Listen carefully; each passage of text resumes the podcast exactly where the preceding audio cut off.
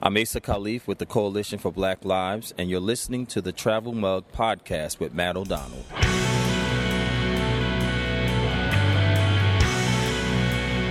Asa Khalif has become one of the primary faces and voices of the Black Lives Matter movement in Philadelphia.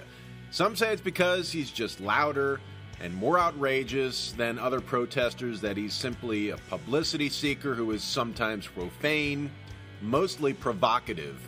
Khalif responds to that criticism in this podcast. Asa Khalif, once with Black Lives Matter Pennsylvania, now with Coalition for Black Lives. Right now on the Travel Mug podcast, here we go. We are part of the movement.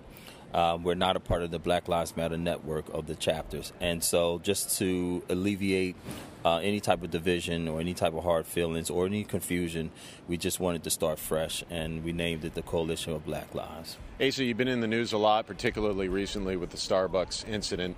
For people who don't know who Asa Khalif is, what do you want them to know about you? Well, I want people to know that I am not a radical person. I am. You know, I was actually that was my second question. Yeah, do yeah. you believe you are a radical? I am passionate for change. I'm passionate for human rights. I'm passionate for the liberation of black and brown people. Um, I am also equally as passionate for trans rights, equally as passionate for LGBT rights. I, for me, as an activist, it's not just uh, limited to Black Lives Matter. Anyone who is oppressed, in my opinion, I feel that the people need to rise up and stand together and fight that, like they stood together for Starbucks. Now, people, I, have done my research on you and I've read what people say about you. And for one thing, they say, listen, this is someone who really, truly believes what he says. They mention how you do work with the homeless, feeding the homeless. Uh, you, you have allied yourself with Philadelphia District Attorney Larry Krasner, and that was a relationship that happened before he became the district attorney. Yes. And then there's people who criticize you, and I know you've heard these criticisms. They they don't like the fact that you can be very profane, very in your face, mm-hmm. you can say some derogatory things. Mm-hmm. How do you reconcile having those two coexist? And, and do you apologize for being in your face, profane, derogatory at times? No, I never apologize for any of the actions that I've done. Um, I am a work in progress. I just last week, um, Saturday, in fact, we uh, spoke at an anti-war rally with some of our white allies, and it went very well. And I didn't use one curse word. I think um, most of it um, in the beginning stems from a lot of anger. You know, my cousin Brandon Tate Brown was murdered um, by two police officers, um, and I had just started into the Black Lives Matter movement. I talked openly about it, so there was a lot of anger there. You know, a lot of frustration. I think my faith has helped me kind of mellow myself out and give it a little balance. I'll still be in your face if it's necessary, but I think I'm more willing to talk now, more willing to listen, uh, more willing to try to have some sort of resolutions at this point. Other and protest should, for me, should at this point would be the last resort. Um, you know, but I'm a work in progress. I'm a human being. I have feelings. I'm criticized on every hand. Anytime you're doing work, people are going to criticize you. They'll criticize you for the suit you're wearing, Matt. They'll criticize you because you didn't end it well. They'll criticize because, you know, people, when you're doing things, I don't have time to focus on what people think of me. I have a need to. Uh, there is a need in my community. I'm been called to fill that need as much as I can, and I'm too busy working for keep people in their homes. I'm working to keep people, you know, to feed. Um, I'm working for people to stay out of prison, and when they come out of prison, to have a place to go to work. I'm doing the work in my community that's that's needed. You know, I'm trying to help black, brown, and poor people, and that's my mission. And I can't get sidetracked about because people don't like what I say or people don't feel that I'm getting too much shine. Any platform that I have is helping people that I, you know, that I'm helping that's come to me. They didn't know about Eric Riddick um, it kind of got lost in the shuffles. We brought Eric Riddick back to life and let people know that there's a man incarcerated and he's innocent, and there's proof to show that. You know, we need to talk about David Jones, who was shot and called the police officers out. I don't regret one bit going to the police officer's house. You know, these things had to be done for the officer who had a history of shooting someone earlier a black person by the name of Carnell Carney Williams, you know, and no one checked him for that. So we needed to put the pressure on. We needed to break up press conferences. We needed to be militant in that regard. Now the officer is fired. and he's possibly facing charges. Hopefully, the David Jones family will receive justice. You know, so these things are have to be done. But then I've also sat down with people, landlords, worked out situations for their for the tenants, so eviction is um, was not the last resort. I've sat and worked in, with a lot of people in this city, you know, and, and in allyship it just depends on the situation. We're coming to you and saying, hey, this is a problem in our community. Will you please listen? Do you regret the arrests? How many times have you been arrested for protesting? I've lost count after 10. I mean, I, the most recent was at the district attorney's office. No, the uh, uh, attorney general's attorney office. general's office, yes. where you were arrested for trespassing and there was disorderly conduct. You, you, you, punched through a window vandalism. there. I did not punch the window, man. okay, what did you do? I didn't punch the window. Um, I actually went there to have a conversation with someone to give us an update. If you um, saw the live stream, we started out. It gradually went into um, a protest at that point and became ver- uh, verbally loud and so on. I did not. It was an accident. It really was. Honest to God, it was an accident. Because if I came to hit the window, I would have told you, Matt, I went there to hit the knock the window out, and I would have been proud of it because that would have been a decision. But I have never, in any of my protests, vandalized anyone. I've never, in my protests, assaulted anyone. Um, you know, it was an accident. I meant to hit the door, and my hand, you know, call it the ancestors teaching me another lesson. Who knows? But the window went out, and the blessing is that it didn't hit anyone. Man, honestly, that that's truly a blessing. It didn't hit anyone. It didn't even break. It was a cheap ass, excuse me, cheap behind window. Uh, yeah. A little bit of, about your background. You're from Philadelphia. Mm-hmm. You went to Roman Catholic High School. You went to Temple. You have a white father who adopted you. Yes. And it's one thing that I don't know if people would be surprised or something no, that he's been but, there from the beginning. Sure, but for, for people that who don't know you, yes. how how does having a white father form your identif- identity, and does it change anything in what you do as a person? It doesn't change. Um, my mother, of course, my biological mother is is black, and my adopted father um, is white, who adopted me from a baby. All I know is my dad. Um, early on, very early, he understood as a Polish American that he was uh, raising a black child. So we didn't um, kid around. We didn't kind of put our heads in the sand. We dealt with racism. We dealt with uh, classism. We dealt with all types of issues that is facing him as a white father raising a black son. At the time, it was a very different moment for having a parent who is of a different race. Now I think people are very accepting of that. I know some people aren't, but at the time, it was, I'm sure it was extremely different as the, the moment we are in now. It's very difficult. Uh, it was very difficult. It's difficult now. You know, you think that with all of the education and, and the visibility of, of mixed race families that you know, but there's still there. That's it's still that underlying uh, hatred and and racism you know, my dad was strong enough. He he, you know, he was part of the um, civil rights movement. You know, he marched in those um, those marches. He was a huge Bobby Kennedy um, supporter and, and, fan and so on. So, you know, my dad comes from Massachusetts, you know, so liberalism is in his blood. He was born a liberal. Let me ask you this flat out Are you anti police? I've never said that I was anti-police. I've always said I've, I have police officers in my family who I love very dearly. I have um, friends that I've went to high school with who are police officers. I care about them very dearly. I've had friends who have been murdered as police officers.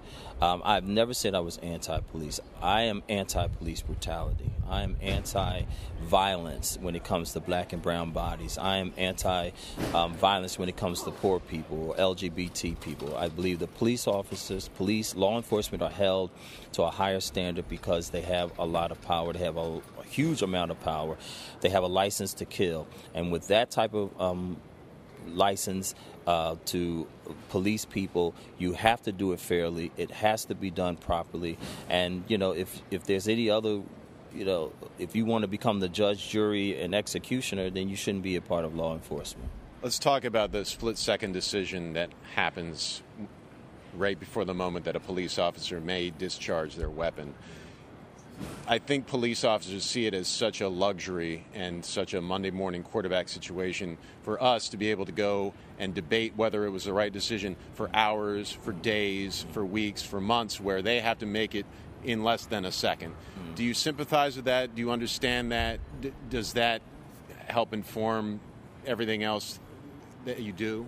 I don't. Uh, I, it's hard to sympathize when you have a white suspect who took all his clothes off and killed four people and was taken into custody without um, any uh, harm done to him. You don't think that was an accident? I don't. Th- well, I'm looking at the, the the pattern when it comes to black and brown bodies in policing. It ends up in violence or death, and when it comes to our white counterparts, they get they get treated to Burger King after shooting up and killing uh, in a mass shooting in, at a church.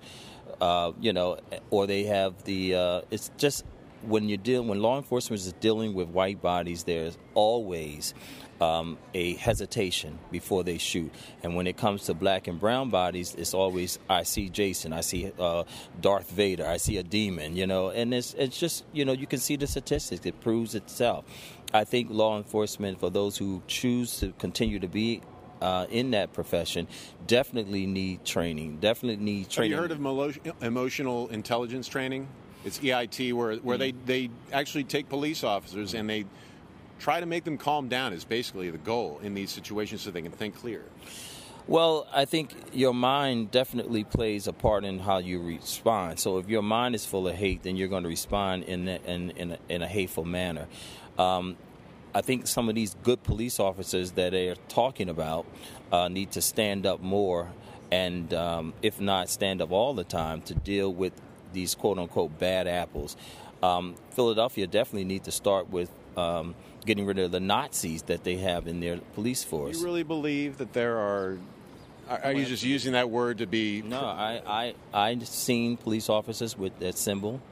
Um, I've seen police officers um, who openly in certain um, precincts say that they are white supremacists and very proud of that. I know the Guardian Civic League, um, which is an African American run um, type of union for black police officers, have talked about um, discrimination openly. So the police office, police have a, a, a huge problem with racism in their ranks. Allow me to interject here, as I felt it was necessary to allow the Philadelphia Police Department to respond directly to that claim by Asa Khalif. Captain Sekou Kinebrew, with the department's media relations, responded by saying the following we take allegations such as these quite seriously and diligently investigate complaints involving discrimination or unequal treatment. Accordingly, if Mr. Khalif or any other person has information concerning racism among the ranks of the Philadelphia Police Department, he can feel free to alert us through a variety of means, including, but not limited to, initiating an internal affairs complaint. End of the quote. Back to our interview. And so we're going to talk about um, you know, changing the way the society and the community view police officers, And we must start with getting rid of those with that type of mindset. When we come back on the Travel Mug podcast, we'll talk about the Starbucks incident. We'll be right back with Asa Khalif.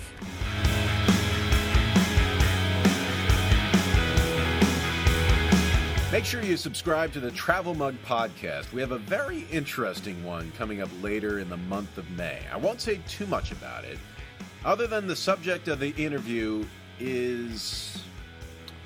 You know what? Let's just leave it at that. Subscribe and stream the Travel Mug Podcast on iTunes, Google Play, or wherever you get your podcasts.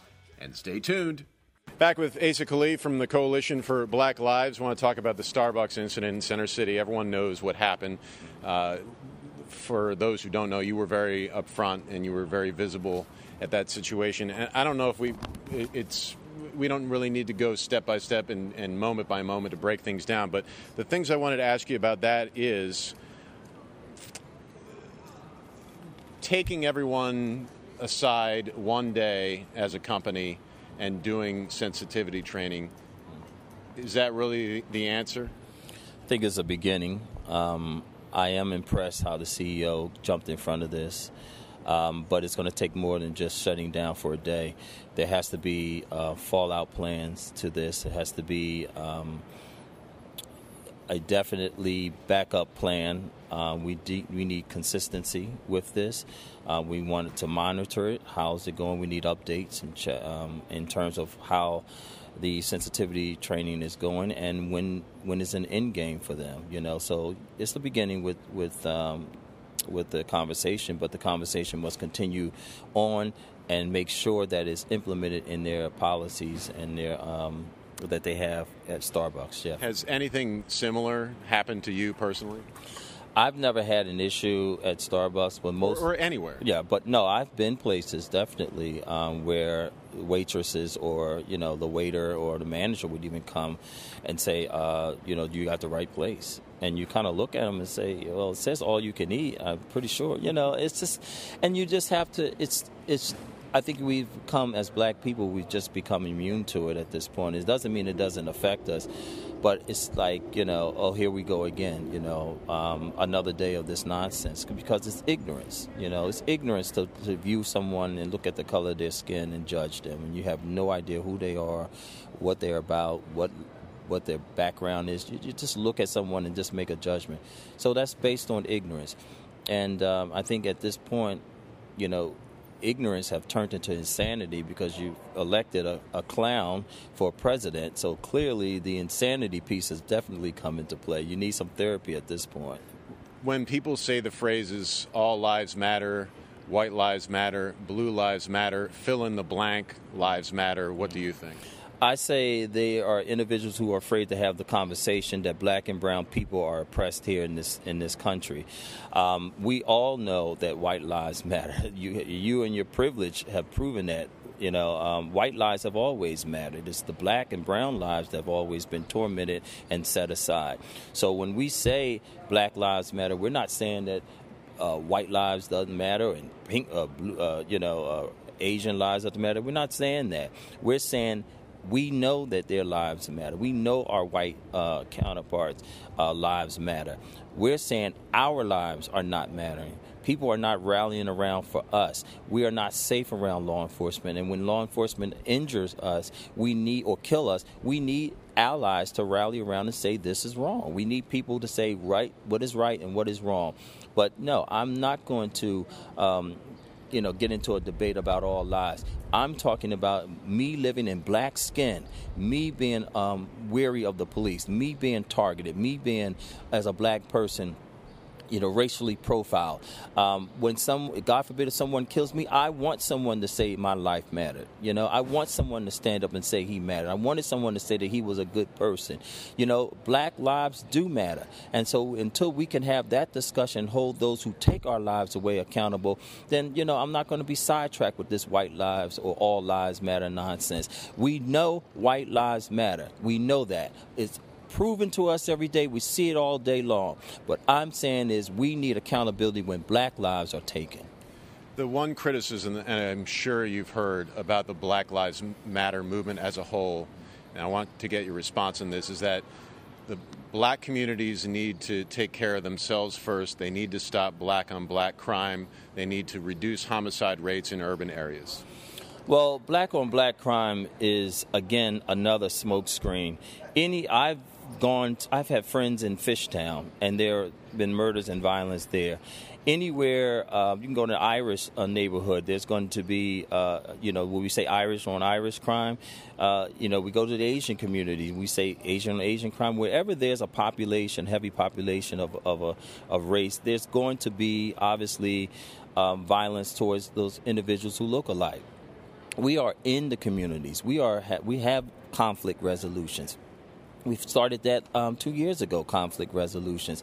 We're working with um, the ministers. We are working with community leaders to um, diffuse it before it gets to violence. You know, but again, um, we are taking care of our community the best way we can. It would be great um, that we would have law enforcement to work with us, but apparently, you know, they don't want to work with the community, so it's up to us to do that.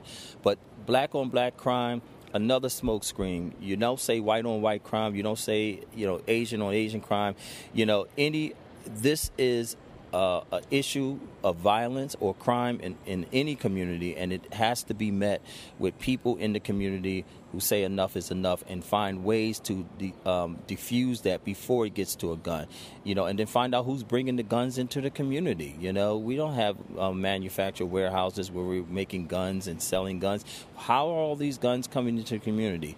What's up with that? You know, so we're working on it. Um, but again, we're fighting now for conflict resolutions. We want to um, stop it before it gets to the point where you have to grab a weapon and take someone's life. And that's where we come in.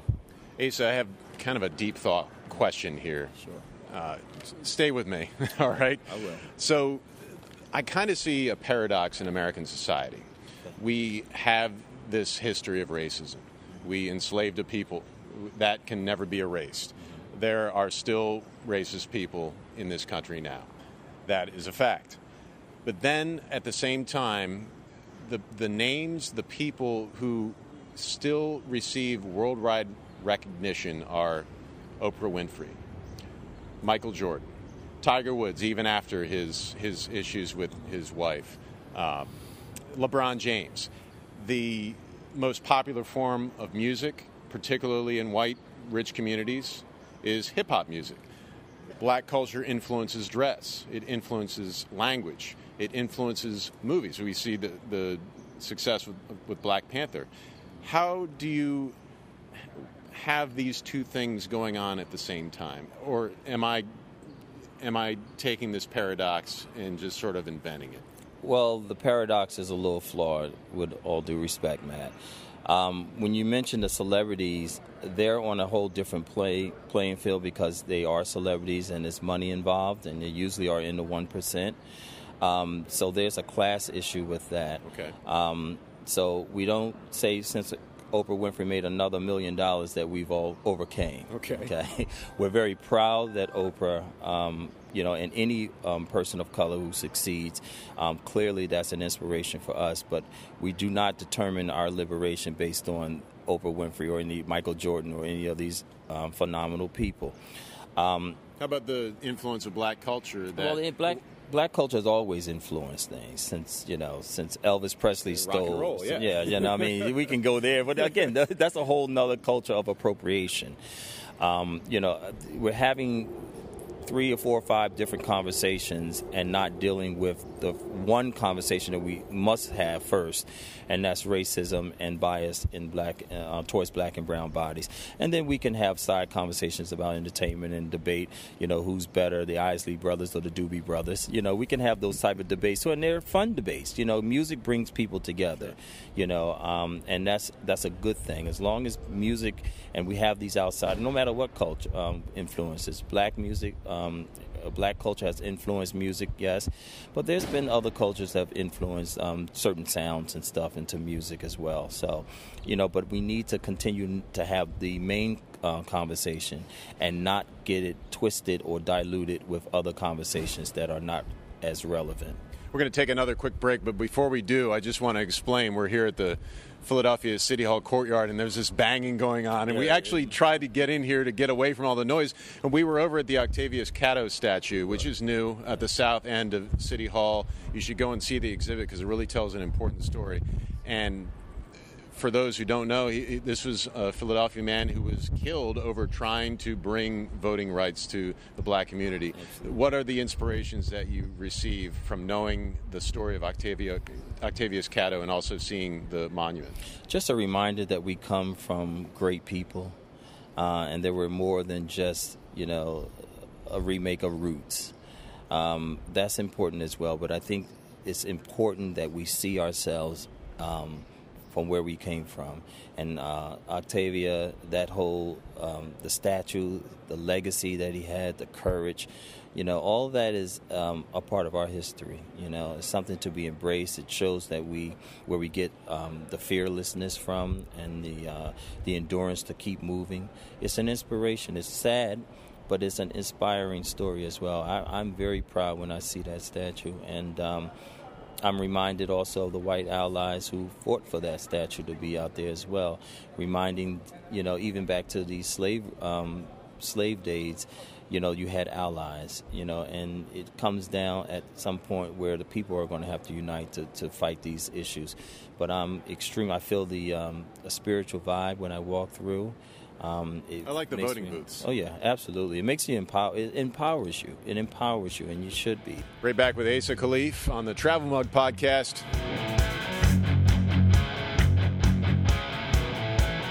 Music for the Travel Mug podcast provided by A Pregnant Light, a fantastic, mostly one man purple metal project from Michigan. Find APL's music on Bandcamp.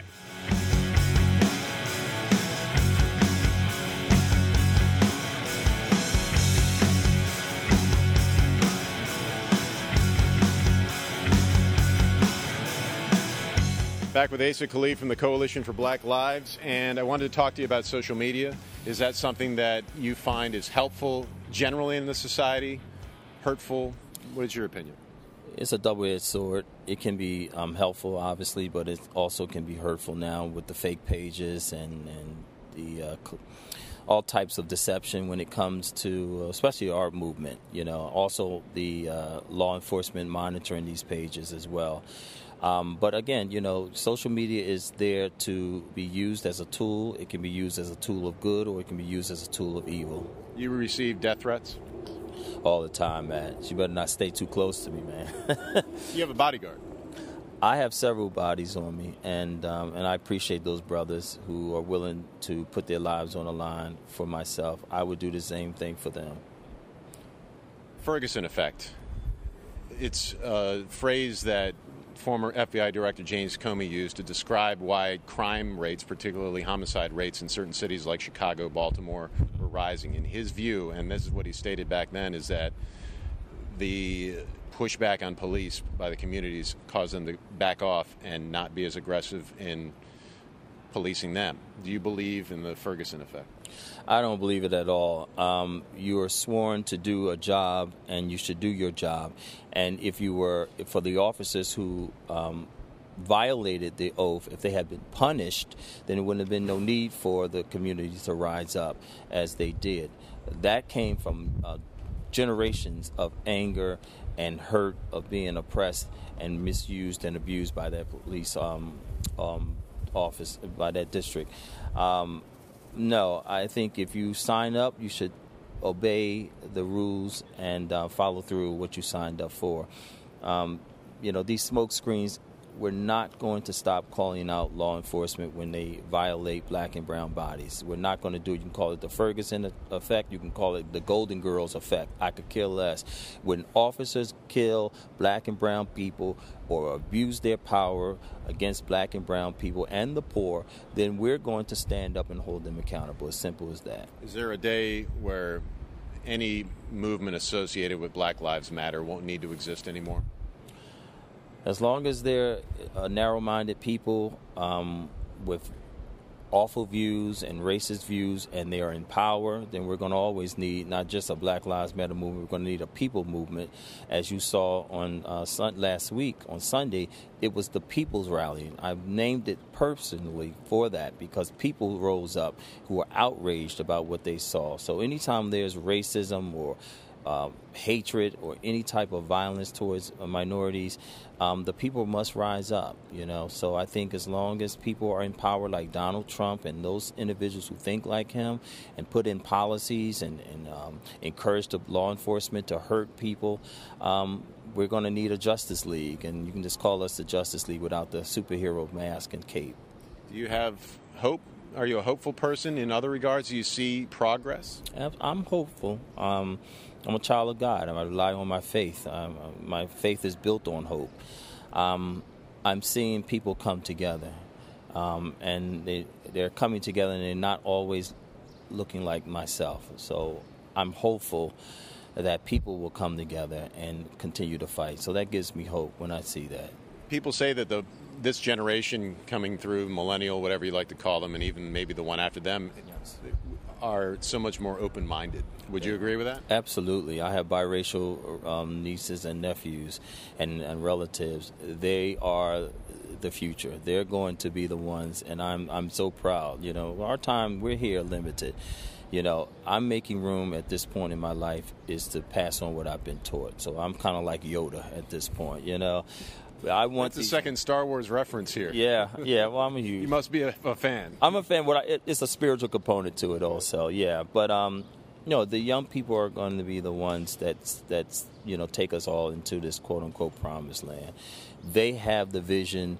Um, they are not afraid to use the um, the tools and the gifts that they've um, been given, and they're not afraid to unite to fight, and they will fight for in and everywhere they see injustice. So, I'm putting my hopes on them, and I, I believe they won't let me down.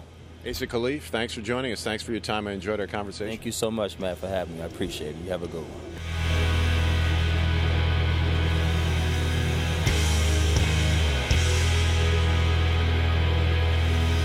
Thanks to Asa Khalif for his time. You can find him on Twitter at Asa Khalif. That's K H A L I F.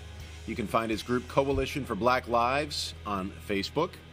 Our next Travel Mug podcast will be interesting to say the least. Can't say much more than that.